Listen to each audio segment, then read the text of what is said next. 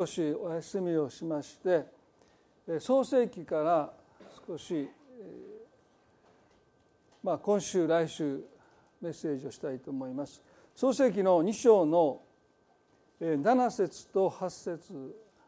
まずお読みしたいと思います。創世記の2章の7と8ですね。神である主は土地の塵で人を形作りその花に命の息を吹き込まれた。そこで人は生き物となった。神である主は東の方エレンにそのを設けそこに主の形作った人を置かれた。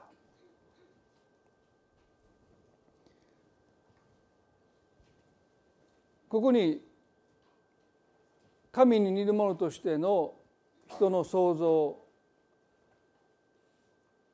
の技が記されていますけれども、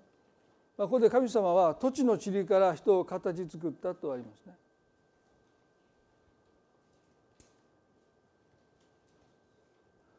このアダムという言葉はですねアダマーという土地を表す言葉から付けられています。塵から生まれた人はやがて塵に帰っていくというのが聖書の教えですけれども、まあ、今日はその後ですねその花に命の息を吹き込まれたという箇所。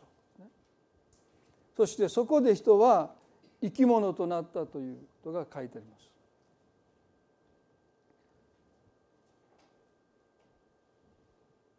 神様がお作りになった全ての被造物と人を区別するのはこの命の息を吹き込まれたというこの出来事によってです。ですから人がある意味で神に似るものとして作られたことの意味はこの命の息を吹き込まれたということつきます。でこの命の息と、ま、訳されるヘブル語はですねネシュマーという、まあ、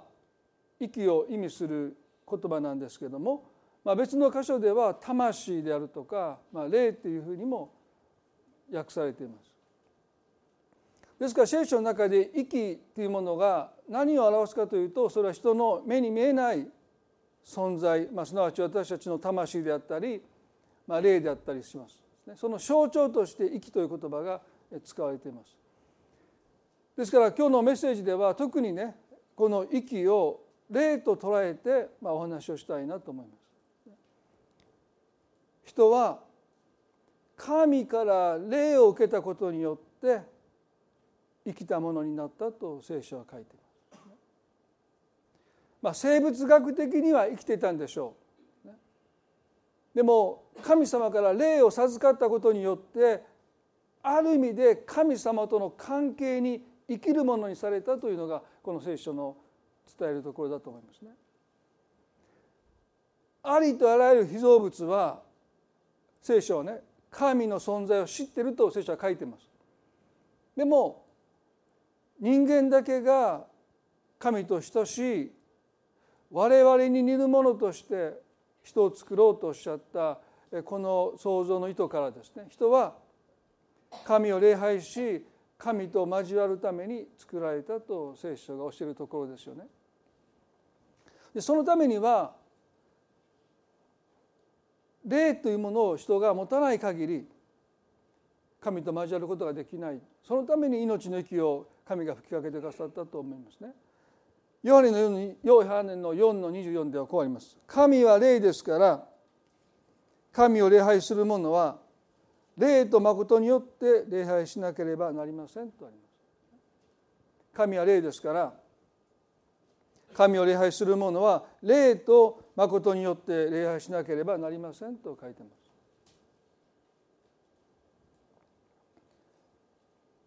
しかし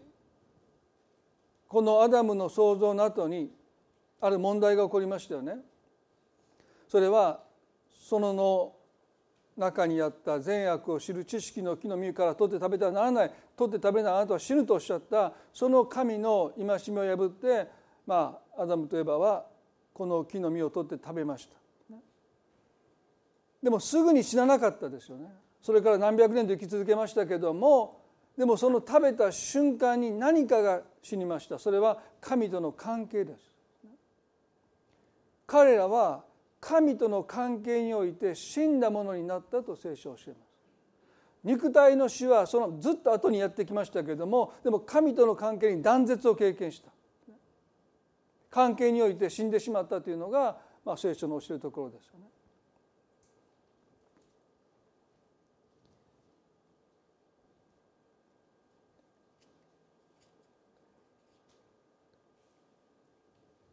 あの法と息子の中で、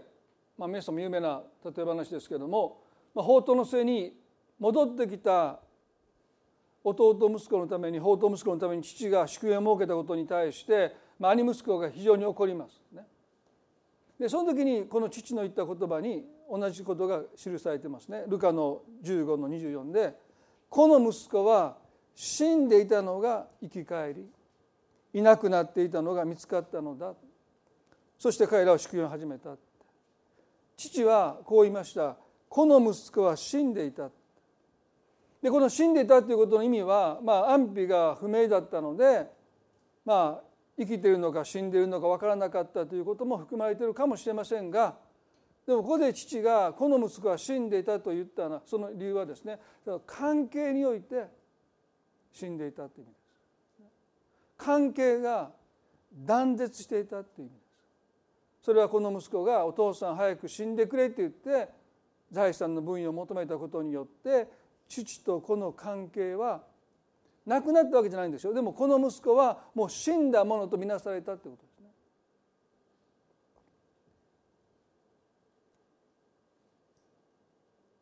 この息子は死んでいたのが生き返ったっていうのはまさに生物学的に死んでいた息子が息を吹き返したという意味ではなくて関係において死んでいた息子が今や関係において生きるものになった。これが救いの本質です。永遠の命というのは私たちがただ存在し続けるための命というよりも神との関係が永遠に存在し続けていく神に対して私たちが生きるものになったということが救いの本質ですね。ですから永遠の命っていうのはその救いの中にもちろん含まれていますけど大切なことは神との関係において私たちは死んだものなのか生きたものなのかこれが救われているか救われてないかということの意味だと思いますね。エペソの2の1ではこうあります。あなた方は自分の罪過と罪との中に死んでいたものであったって書いてます。まあ同じことですよね。あなた方は自分の罪過と罪との中に死んでいたものであった。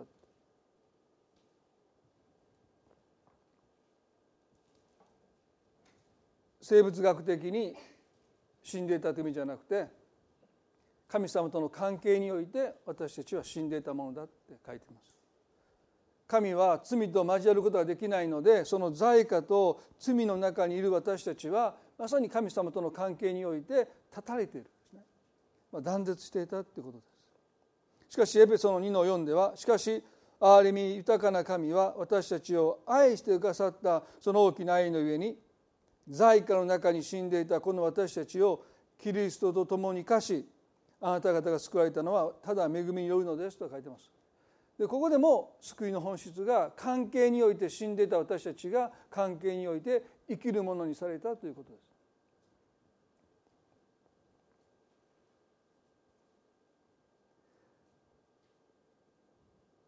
神様が人の鼻に命の息を吹き込まれた時に人は生きるものになったというこの表現はですね私たちに何をしているのかというとまさに神との関係において生きるものになるということは命の息を吹きかけられる。すなわちね神様によって生かされてる。そういう存在になって初めて私たちは神の前に生きたものとされているんだということです。命の息を吹きかけられたものすなわち神によって生かされている存在それが本来の人間の姿ですでも罪が入ったことによって人は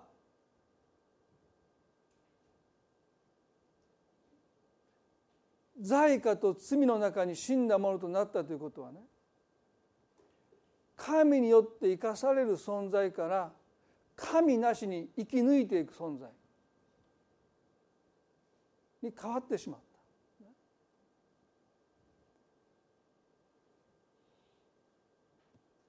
今日皆さんと共に罪が入ってくる前の神と私たちとの本来あるべき姿すなわち神によって生かされる存在として生きることをもう一度考えたいなと思います。生かされてるという言葉ほどきれい事として使い古されている言葉はないと思いますね。でも私たちクリスチャンは神によって生かされている存在としての自分自身をもう一度しっかり見つめるということを絶えず私たちの生き方の基本として見つめるということが必要だと思います。霊的修練の一つに黙想というものがありますよね。まあ、昔教会でも黙想の学び会を随分長くやったことがありますけれどもこの黙想の一つの大切さは、まあ、自分の呼吸に意識を向けるということです。で現代人は、まあ、息つく間もないというかですねもうゆっくり呼吸する暇もないぐらい慌ただしく忙しく生きています。まあ、総じて現代人の呼吸は浅いと言われています。ご自分が息していることを呼吸していることを意識している人はあまりいないですね。普段。まあ息が上がるような運動をした後やらですねあるいはもう満員電車の中でもう息苦しくなって息苦しさを感じるっていうことはですね、まあ、あるかもしれませんけれども普段何気なく生活している中で自分の呼吸に意識を向けているという人は、まあ、あまりおられないんじゃないかなと思うんですね。でも黙想の中でこの私たちが生きているということの営みすなわち呼吸しているということにもう一度意識を向けていくということがとっても大切だと思います。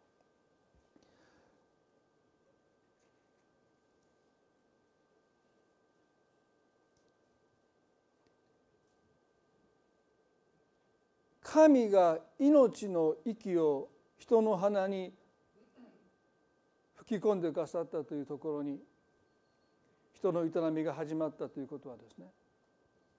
私たちがこの呼吸するということに意識を向けていくときにですね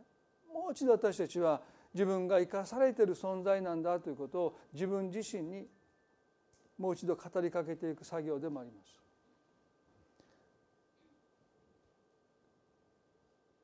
皆さんいつねゆっくりと息を吸い込んでゆっくりと息を吐いていくね、そういうことを意識してそういう時間をお持ちになったのか、ね、慌ただしく本当に私たちは日々を過ごしている中でですねそういう時間を私たちはあえて確保して本当に神様によって私は生かされてるんだということをね本当に実感していく。そのことによってもう一度生活を仕切り直していく。そういうことを私たちはしないとやっぱり駆り立てられて私たちは生きていくんだろうと思うね。神様に生かされてるんだというこの確信によってもう一度自分の生活を見直していく仕切り直していくということがおそらくこの安息日の一つの私たちに課せられた作業なんだろうと思いますね。リバイバル進学校という、まあ、聖書学校があるんですけどもその校長先生にですね山崎ランサムという先生がおられましてあの最近出たあの焚き火の本の中でですね12人の、えーまあ、私もその中に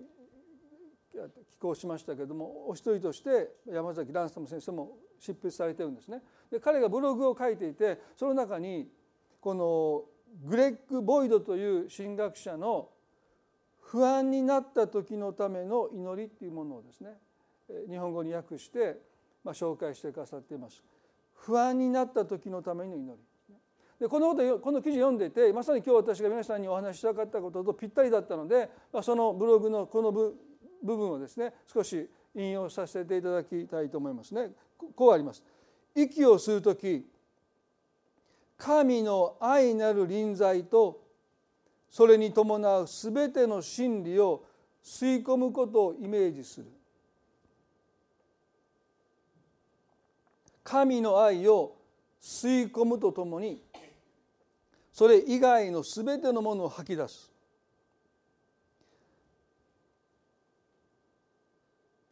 おそらくここでここで彼はねゆっくり息を吸い込むときに神の愛なる臨在を自分の生活に取り戻していく。神がどこにおられるのか。今私がいるこの場所に神が共にいてくださるという確信です。それを呼吸をしながら、まあ、この方の一つの生かされているということを自らに語りかけていく方法として彼はこのことを実践している。これは皆さん異なっていいと思うんですね。この方にとっては神様がここに私のいる場所にいてくださるということを確信することがおそらく彼にとっては神に生かされているということのそのリアリティを持つために必要だったんでしょうね。人それぞれ方法が違っていいと思います。でもねゆっくり息をするときに神様が命の息を吹きかけてくださって人は初めて生きるものになったというこの聖書の出来事を通してね私たちは神様によって生かされてるんだということを自分自身に語りかけていく一つの作業としてゆっくり息を吸い込むということですね。でこの時何をイメージするか皆さんがそのことを実感できるものであれば何でもいいと思いますね。ここで彼はこういうんです。神が私の全ての必要を満たしてくださることに信頼する神によって生かされているというこの確信はですね神が私の全ての必要を満たしてくださるという確信です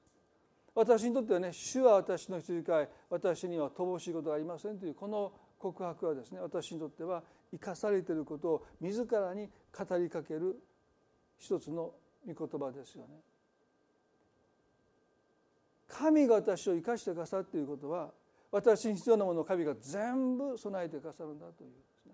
確信です。です。から息を吸いながらそのことに思いを巡らします。主は私の羊飼い私には乏しいことありませんというこの御言葉を私は持ってねゆっくり息を吸い込んでああ私は神様によって生かされてるんだ神様がこれからの私の人生の必要を全部もう用意してくださるんだ。その確信を自らに深めていく作業としてゆっくり呼吸をしながらそのことを思い巡らします、ね、続けてからこういうんです自分の財産業績名声人間関係と自分を価値ある存在とするために神以外に頼ろうとする全てのものを手放す、まあ、これは多分彼が息を吐く時にしてることなんでしょうね。神様以外私が信頼しているものをもう全部息を吐き出す時に自分の心から外に投げ出して。いく、そして残ったのは神様お一人神様だけだ。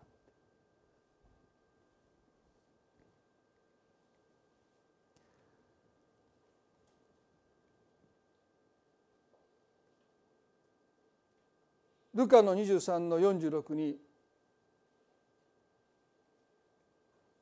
イエス様が十字架の上で最後に息を吐き出した時の祈りが記されてますね。地上での最後の息を吸い込んでその最後の息を吐く時にイエスが何と祈られたのか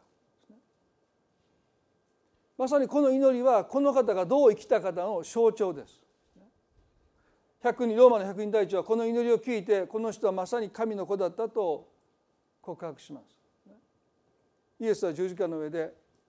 こう祈られた。ルカの23の48でイエスは大声で叫んで言われた。父よ我が霊を見てに委ねます。こう言って息を引き取られた。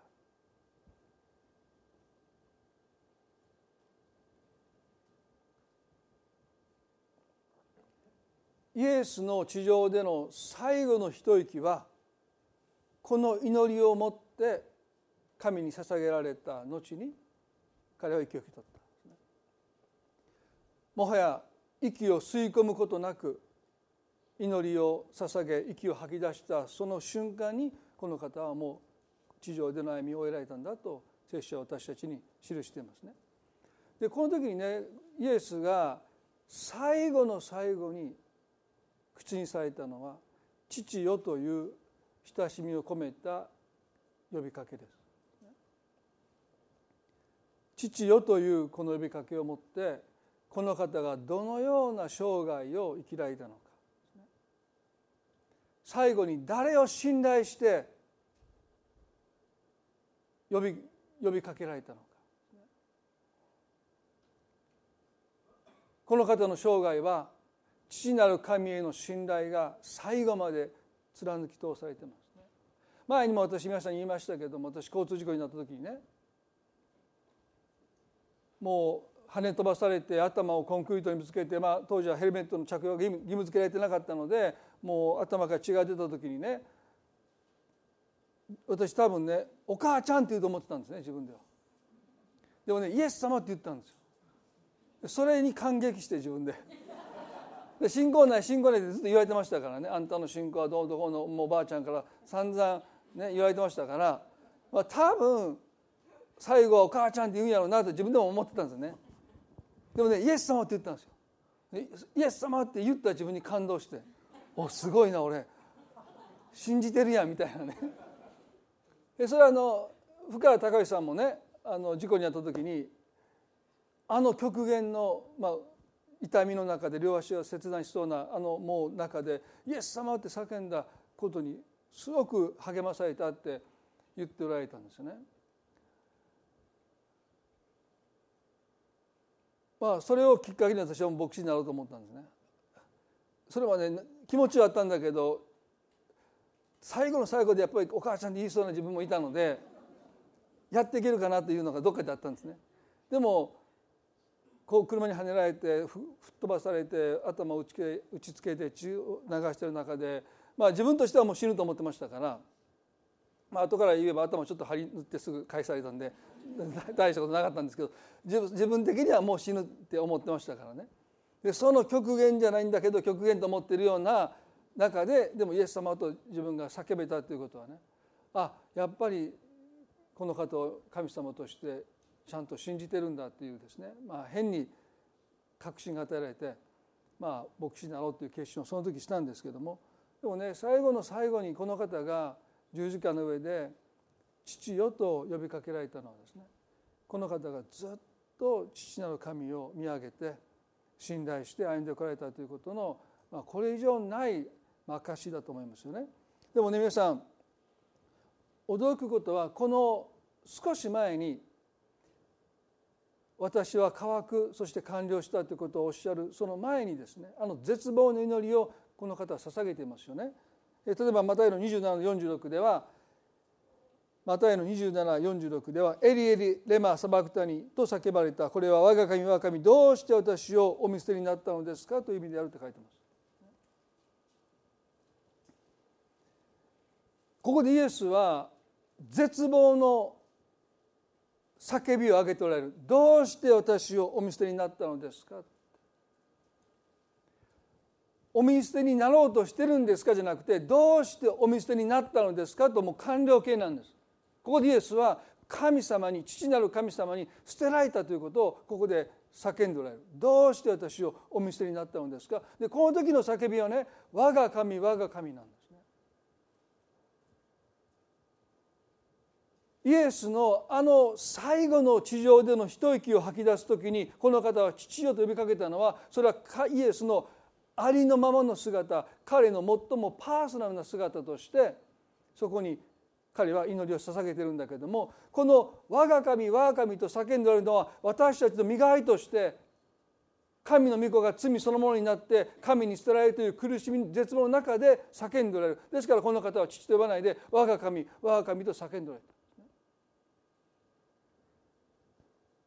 皆さんねこの祈りを捧げた後です。神に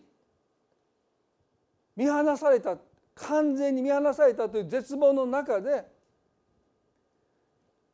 最後の一息ですよ。その一息をもって何を祈るのか。ここでイエスはね「父よ」と呼びかけた。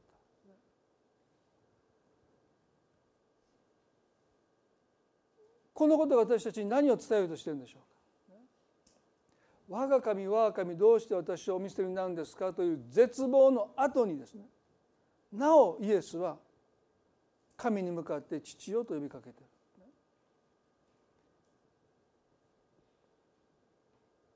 普通ね逆だと思うんですね。父よ父よどうして私を見捨てになるんですかという祈りの中で絶望した後最後に「神よ」と呼びかけるのは分かります。何かもう少し遠い存在として「神よ」と呼びかけるその祈りは分かるんですけれども捨てられた後に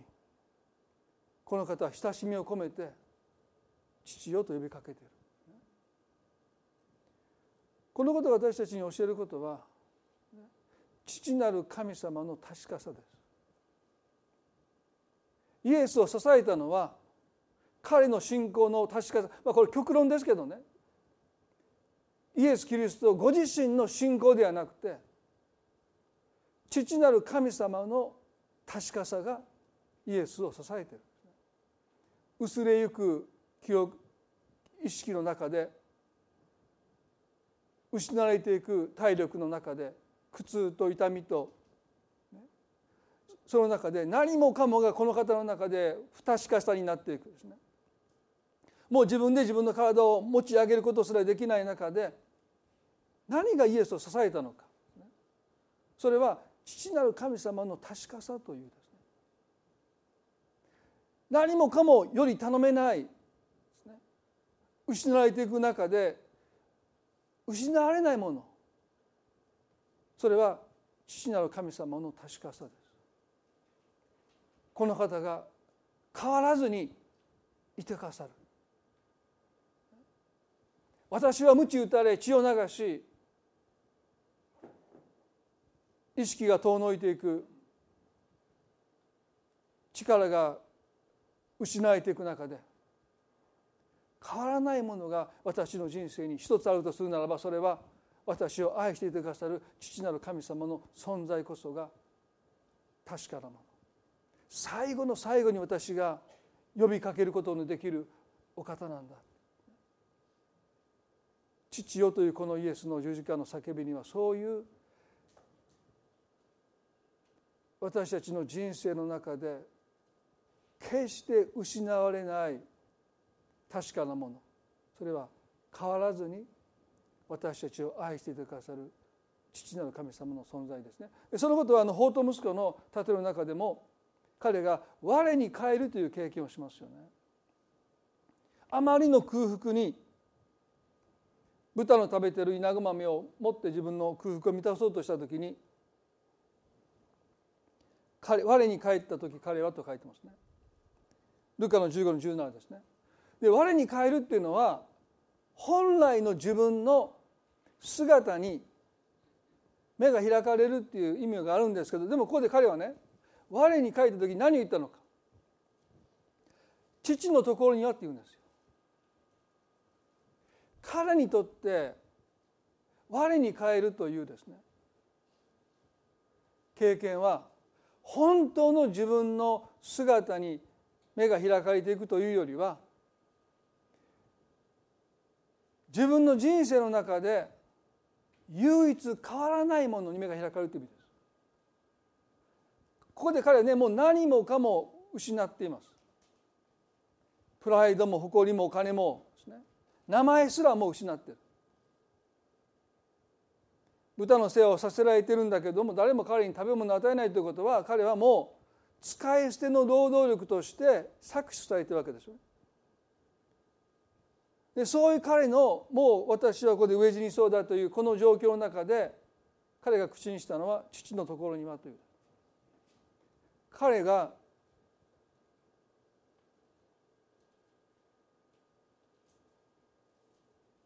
極限の中で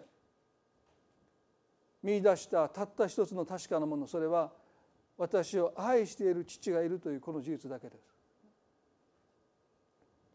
父のところには。そこにはあの父がいてくれる。私の人生の中で唯一確かなもの変わらないもの。それは私を愛している父がいるんだというこの事実だけです。法と息子を支えたのは彼が自分に対してしっかりしろって言って自分を鼓舞して自分を力づけて彼が書いていったわけじゃないんです。彼を支えたのは父が待っているというこの確かさだけです。彼は別に自分を自分に向かってねしっかりしろこんなとこで飢え死にしちゃダメだなんて言って自分を鼓舞して自分を励ましてるわけじゃないんですね。それが彼を支えてるわけじゃない。もう自分を支えきれなくなった。こんな自分を支えてくれるものはこんな私でも待っていてくれる父がいるというこのことだけでした。私たちクリスチャンも私の信仰私がしっかりしなきゃならないという面ももちろんありますよ。でも本当に私たちを支えるのは変わらない神様の存在です。あなたを愛して何があってもあなたを捨てないで変わることのない神様の存在こそが私たちを根底で支えます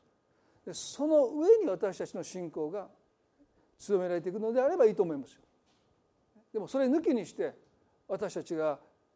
しっかりとした信仰を持たないといけないっていうのは違うと思いますね。私たちを支えることができるのは神様の変わらない昨日も今日もいつまでも変わらないって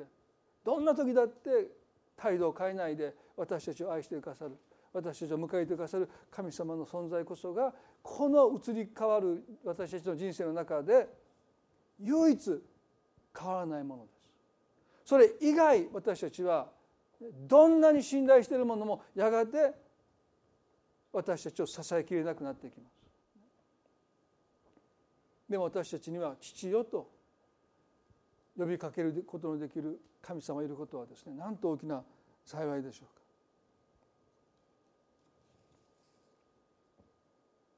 ここでイエスはね父よ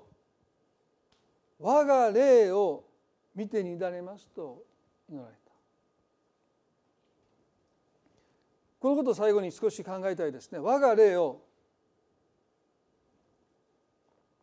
見てに委ねます。この祈りこそが神の御子であるイエスが神によって生かされている存在としてその生涯を生き抜かれたということの最も力強い証です。最後の一息で祈ったこの祈りはごまかせないですね。この方がどのように生きたのかこれがこの祈りによって明らかになっています。我が霊を見てに委ねます。ここでイエスがね我が霊とおっしゃったこの言葉はね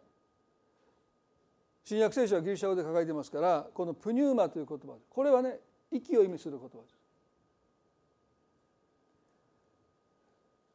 この祈りが何を私たちに伝えているのか。それは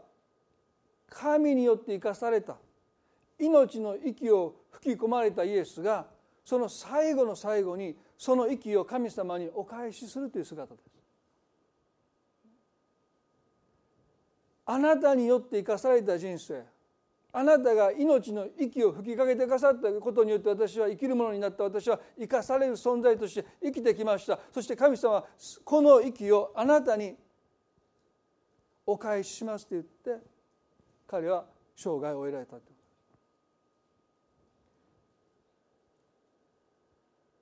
皆さん私たちはこの方の最後の姿を見てね私たちが死を迎える時に果たしてそんな終わり方ができるんでしょうか？我が霊よこの息を今まで生かしてくださってありがとうございます。でももう私の終わりが来ましたのでこの息をあなたにお返ししますと言ってイエスは息を引き取った。なんと皆さん神に信頼し尽くした神様に生かされているということ最後の最後に自分の息を神様にお返しするというこの祈りは徹底してその現実にイエスが生きられた姿ではないでしょう私たちはもしかしたら死にたくない。もっと生きたい。まだやるべきことがいっぱいある。こんなところで死ぬわけにいかない。もしかしたらジタバタするかもしれません。でももし私たちが本当に神様によって生かされているというこの現実をきれい事じゃなくて自らに語り続けていく中でねこの祈りにへと私たちも導かれるんじゃないかな。我が霊を神様あなたにお返しします。ここで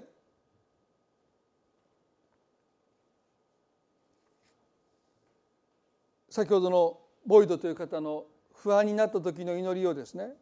もう一度取り上げたいと思いますけれどもこう書いてますね。自分の財産業績名声人間関係と自分を価値ある存在とするために神以外に頼ろうとする全てのものを手放すという皆さんね人は息を吹き込まれることによって生き物になったと書いてますね。ですから息を吸う時に私たちは生かされているということを自らに語ります。で息を吐くということは何でしょうか？イエスは最後の息を吐いて息を引き取られた。すなわち息を吐くという行為は自分に死んでいくという行為ですよね。生きるために息を吸い込んで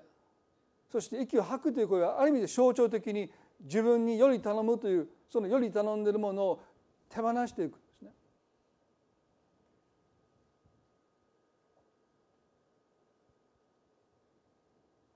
神様あなただけが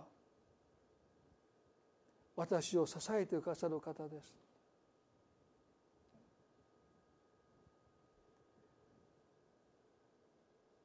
私たちは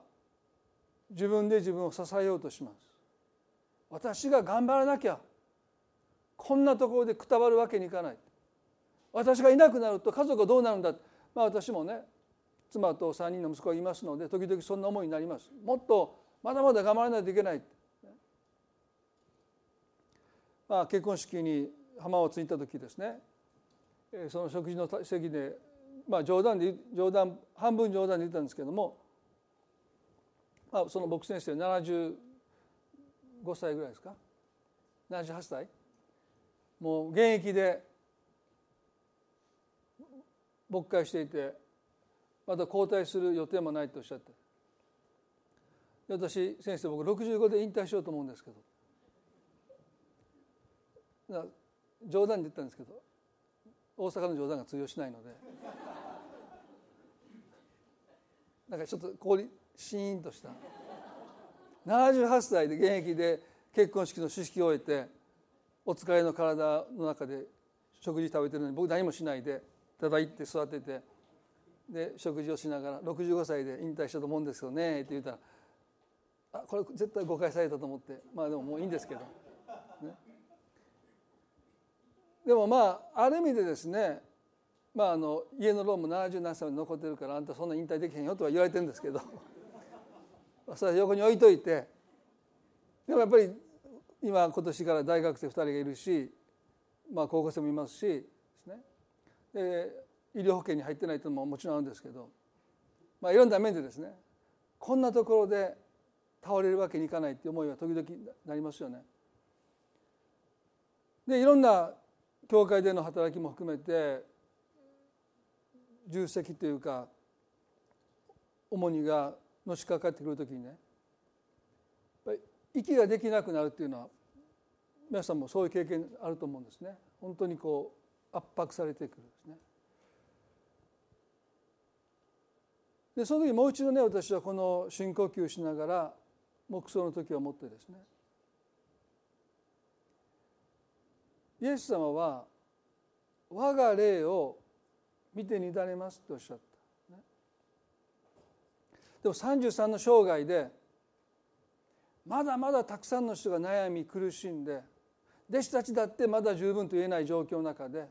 自分のお母さんだってまだ生きてるんですね。その中でこの方はこの最後を迎えられていく。神様と1年くださいと。少なくともまた半年時間くださいって祈ってもおかしくないのにこの33の生涯でこの方は我が霊を私の命の息をあなたにお返ししますって言って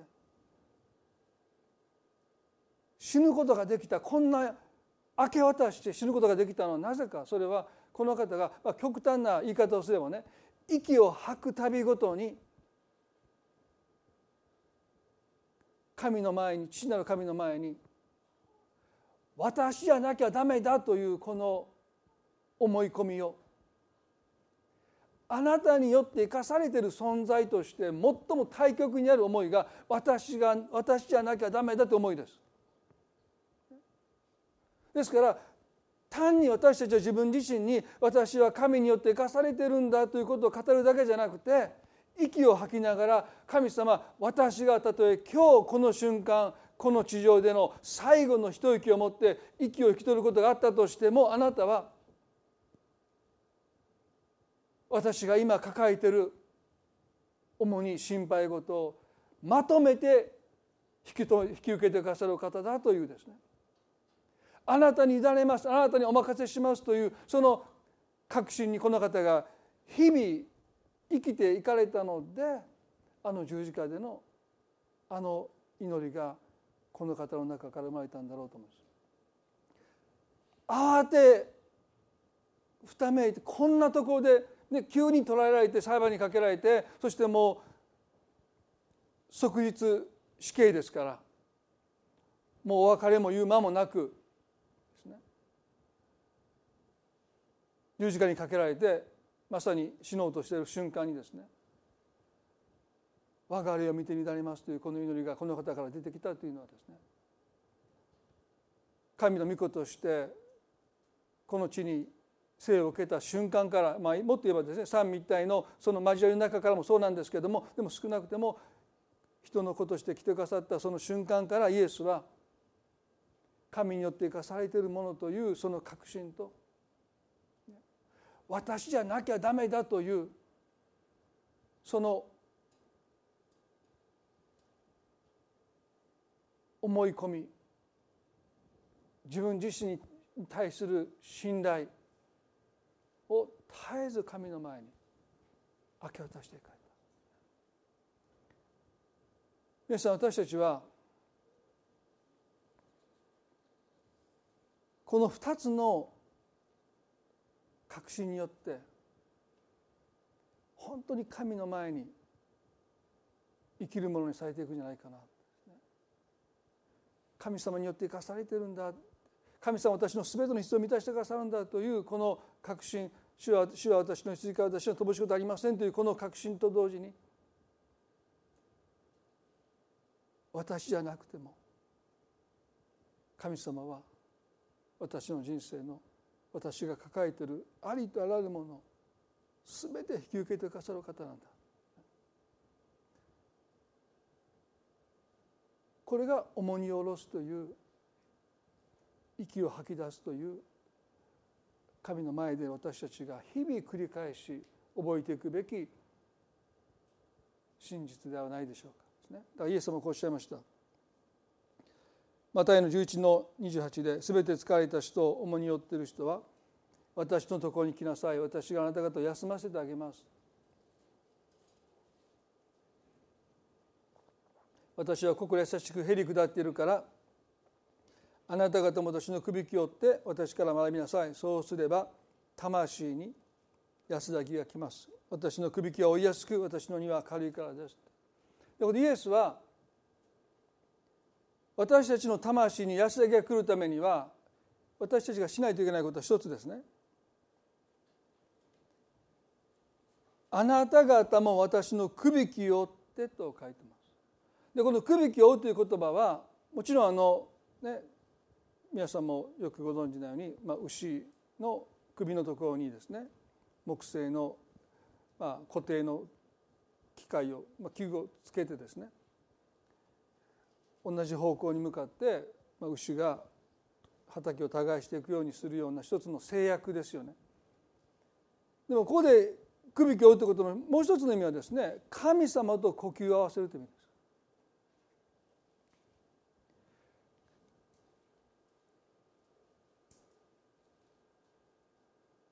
私たちが神と共に首を追うということはこの方の呼吸に自分の呼吸を合わせていくとです。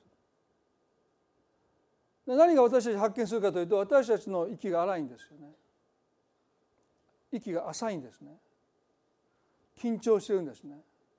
駆り立てられてるんですね。でも神の呼吸は静かですよ。深いですよ。落ち着いてますよ。焦ってないですね。でその呼吸に私たちが合わせる時にあ大丈夫だという安らぎが来ますよとおっしゃった。その安らぎは環境からは来ないんです。あのマルコの4章の中にイエスと弟子が乗せた船が沈みそうになった時に弟子たちはもうパニックですよね。もう嵐になって水がどんどんどんどん船に入ってくる時彼らはですねもうパニックになってそして必死になってこの水をかき出してるわけでしょそしてかき出してもかき出してももうどんどんどんどん水が入ってきて船が沈みそうになった時にようやく目を上げるとイエス様が船の友の方で眠っておられたんですね。で本来は何度も言いますけれどもねそのイエス様の眠っておられるお姿を見てあイエス様は寝ているからきっと大丈夫だって本当思うべきなんですけどパニックになってますから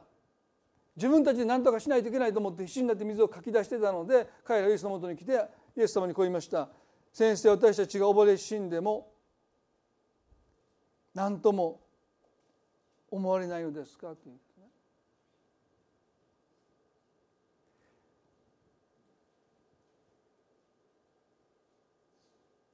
イエス様が落ち着いていれば落ち着いているほど彼らにとっては逆に心配になっていたわけでしょ私たちが溺れて死にそうでも何とも思われないのですかこれは私たちの神に対する一つの不平の言葉でもあると思いますね。神様が何もしてくださらないと思う時に私たちはついついこう言います。何ともああと思われないんですか？でもね裏返しは何でしょうか？神様が慌てていないということは神様が全てのことを見ての中にご支配してくださっているということですよね。もっと言うならね皆さんね神様が慌ててたら大変ですよ。どうしようっておいどうしたらいいんや？みたいな。教えてみたらパニック出たらねだから弟子たちがパッと見たらイエス様がもう必死になって救命道具を自分だけ身につけてもう海に飛び込もうとしてたらねもうパニックですよ。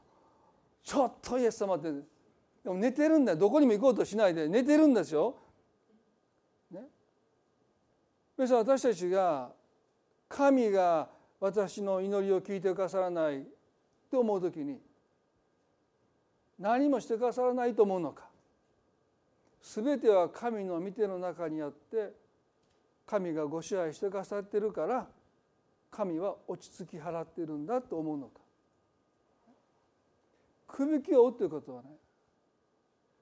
神の前に自らを置いていく。そしてこの方の呼吸に私たちの呼吸を合わせていく。でもしこの方が落ち着き払っていてこの方の心に静寂があり平安があるならばやがてその神の中にある安らぎが静寂が落ち着きが私たちの魂を安らかにしてくださるんだというその環境は全く変わらなくても。いやますます環境が悪化したとしてもこの方が落ち着いていてくださるならば神が全てのことを支配してくださっていることこれ以上ない印です。皆さんどうでしょうか？私たちがもう一度神の前に静まって。そしてゆっくり息を吸いながら私たちが生かされている存在なんだ。私たちの人生に必要なものを全部神様が備えていてくださってるんだ。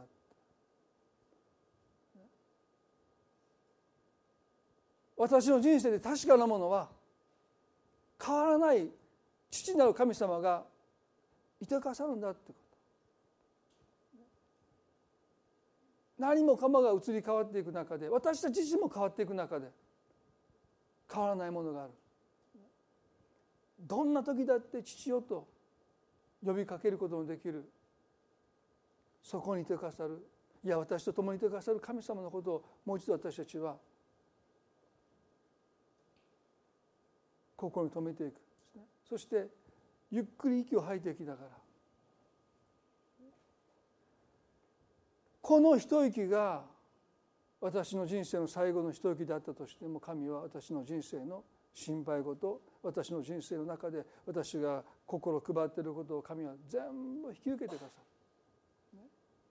安心せよ心配するなって。神がそうおっしゃってくださるんだということをね。私たちは絶えず覚えていきた。いそれがこの方の前で重荷を下ろしていくということだ私じゃなきゃダメだというこの思い込みから私たちが解放されていくその上で私たちにできることを私たちが主の恵みの中で一生懸命やっていくということは本来の姿ですね。皆さん今日一言お祈りをしたいと思います。どうぞ目を閉じていただいて。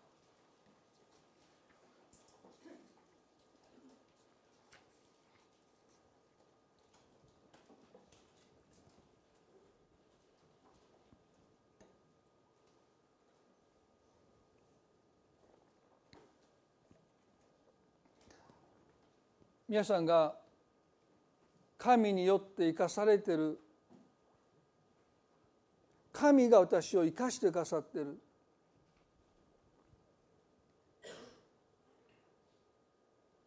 この真理が皆さんの最もリアリティのある現実になりますように。イエス様はこのリアリティの中に生きられたのでどうして何を食べ何を飲み何を着ようかとあなた方は心配するのかってイエスは責めたわけじゃなくて驚かれた天の父が空の鳥さえ養っていてくださるのになぜあなたは何を食べ何を飲み何を食べ着ようかと心配するのかってある意味で驚かれてる。それほどこの方は神によって生かされているということを本当に現実として受け止めておられた。それはもうこの酸素が十分あるもうそんなことを心配することなんていないぐらいにですね当たり前のことようにイエスは神が私を生かしてくださっているというその真理をご自身のリアリティとして持っておられた。今日皆さんどうでしょうか？あなたは何を心配して今過ごしておられるでしょうか？あなたの人生で確かなもの変わらない神があなたを生かしていてくださること今日も一度ゆっくり息を吸い込みながら生かされてるんだということをもう一度自分自身に語りたい。そして息を吐きながらたとえこの息が私たちの最後の一息になっても神は私の抱えているありとあらゆる心配事をまとめて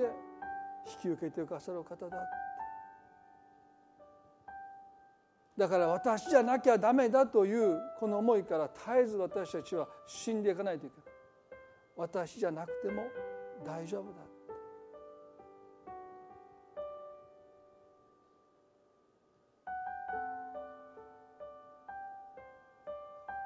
どうぞ神とくびきを共にしていただきたい。神の呼吸にあなたの呼吸を合わせていくときに全てがこの方のご支配の中にあることを私たちは知ります。神は焦っていません。落ち着いておられます。どうかあなたの心がこの方の中にある安らぎで満たされますように。全ては神の御手の中にあることをどうぞ神様今日私たちが頭じゃなくて心と体で悟ることができますよあなたの安らぎが私たちの思いだけじゃない。私たちの心とそして私たちの体にもその安らぎが及びますように。神様この緊張から私たちを解放してください。あなたは私たちのすべてのすべてです。たとえ私たちがいなくなってもあなたはいてくださいます。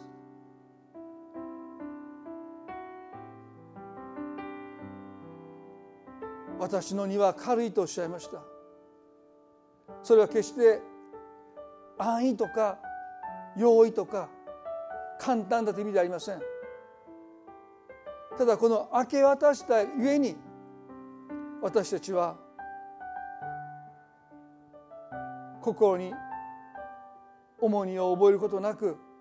精一杯与えられた人生を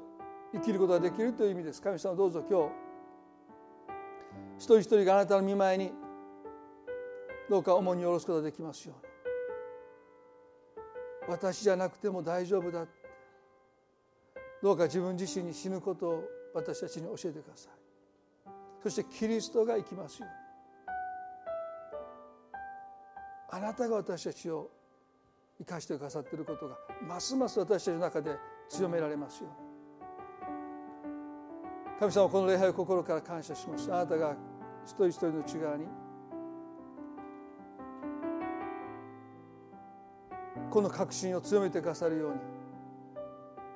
重荷から解放してくださるように今祈ります。この1週間悩みの中で多くの気づきをあなたが私たちに与えてくださいますように。感謝を持って愛する主イエスキリストの皆によってお祈りいたします。それではどうぞ立ち上がっていただいてご一緒に賛美を最後に捧げたいと思います。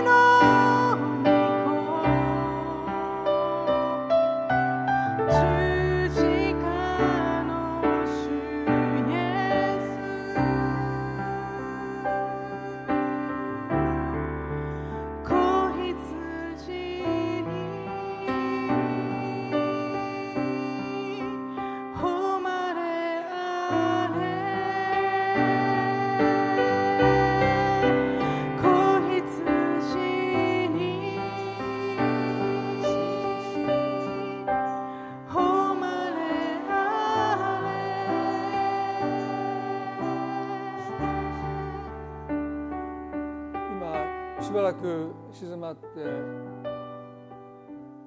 皆さんの中で神様によって生かされていることをどこかで受け止めようとしながらそれに反する自分が頑張らなきゃどうにもならないそんなふうにどこかで重荷を抱えて歩んでおられる方がおられると思いますね。聖書はそれを自分を信頼する自分により頼む行為として退けています鼻で息する者は頼りにするな私たちが本当の意味で責任を果たすためには神に信頼するものにならなければならないと思います。私でなくても大丈夫ですという告白です。あなたがいてくださるならば私じゃなくても大丈夫です。私の家族は私の仕事はあなたがいてくださるだけで十分ですって。そう私たちが心から言える時に私たちは最も強いんです。もはや私は自分自身より頼まないで神により頼んでるからです。今日皆さんの中でねそのシフトそれをチェ神により頼むものに今日本当に変えられるその一歩を踏み出したいと願っている方がおられると思いますね。今日どうでしょうか？最後に短く祈りたいと思いますけども。皆さんの中で私は自分に対して死にたい。神様にもっと信頼してよりたるものとして歩んでいきたいとそう願う方はねどうぞここの中で私と一緒に皆さんの祈りとして皆さんの言葉で心の中で祈っていただきたいと思うんですね。恵み深い天の父の神様神様によって生かされてるということを知りながらでもやっぱり私じゃなきゃ私が頑張らなきゃならないという思いから私たちはいろんなものを抱え込んで生きています。父よ我が霊を見てに委ねます。今日私たちがこの地での最後の一息を吐き出すその瞬間が訪れたとしても神様は私たちにとって私がいなくなっても十分な方であることを信じます。どうか自分自身に頼ってきた。自分自身に信頼してきた。この信頼を今あなたに明け渡すことができますよ確かなものは私じゃありません。あなたです。今日神様どうかあなたに信頼して歩むその一歩を踏み出すことができますように私たちを助けてください。今日あなたが祈りを聞いてくださり私たちの肩を押してくださりどうぞあなたに信頼し委ねて生きることができますように。そして願うくならば私たちの人生の最後の一息が我が霊を見てに委ねますというこの祈りへと変えられますように。こんなところで死にたくない。私にはしないといけないことがまだたくさんあるとジタバタすることなく神様この霊をあなたにお返ししますと言ってこの生涯を終えることのできるようなどうぞ生き方を私たちに与えてください。この礼拝を感謝します。この祈りを主が聞いてくださったことを感謝し愛する主イエスキリストの皆によってこの祈りを見舞いにお捧げいたします。アーメン。それでは互いに挨拶を持って終わっていきたいと思います。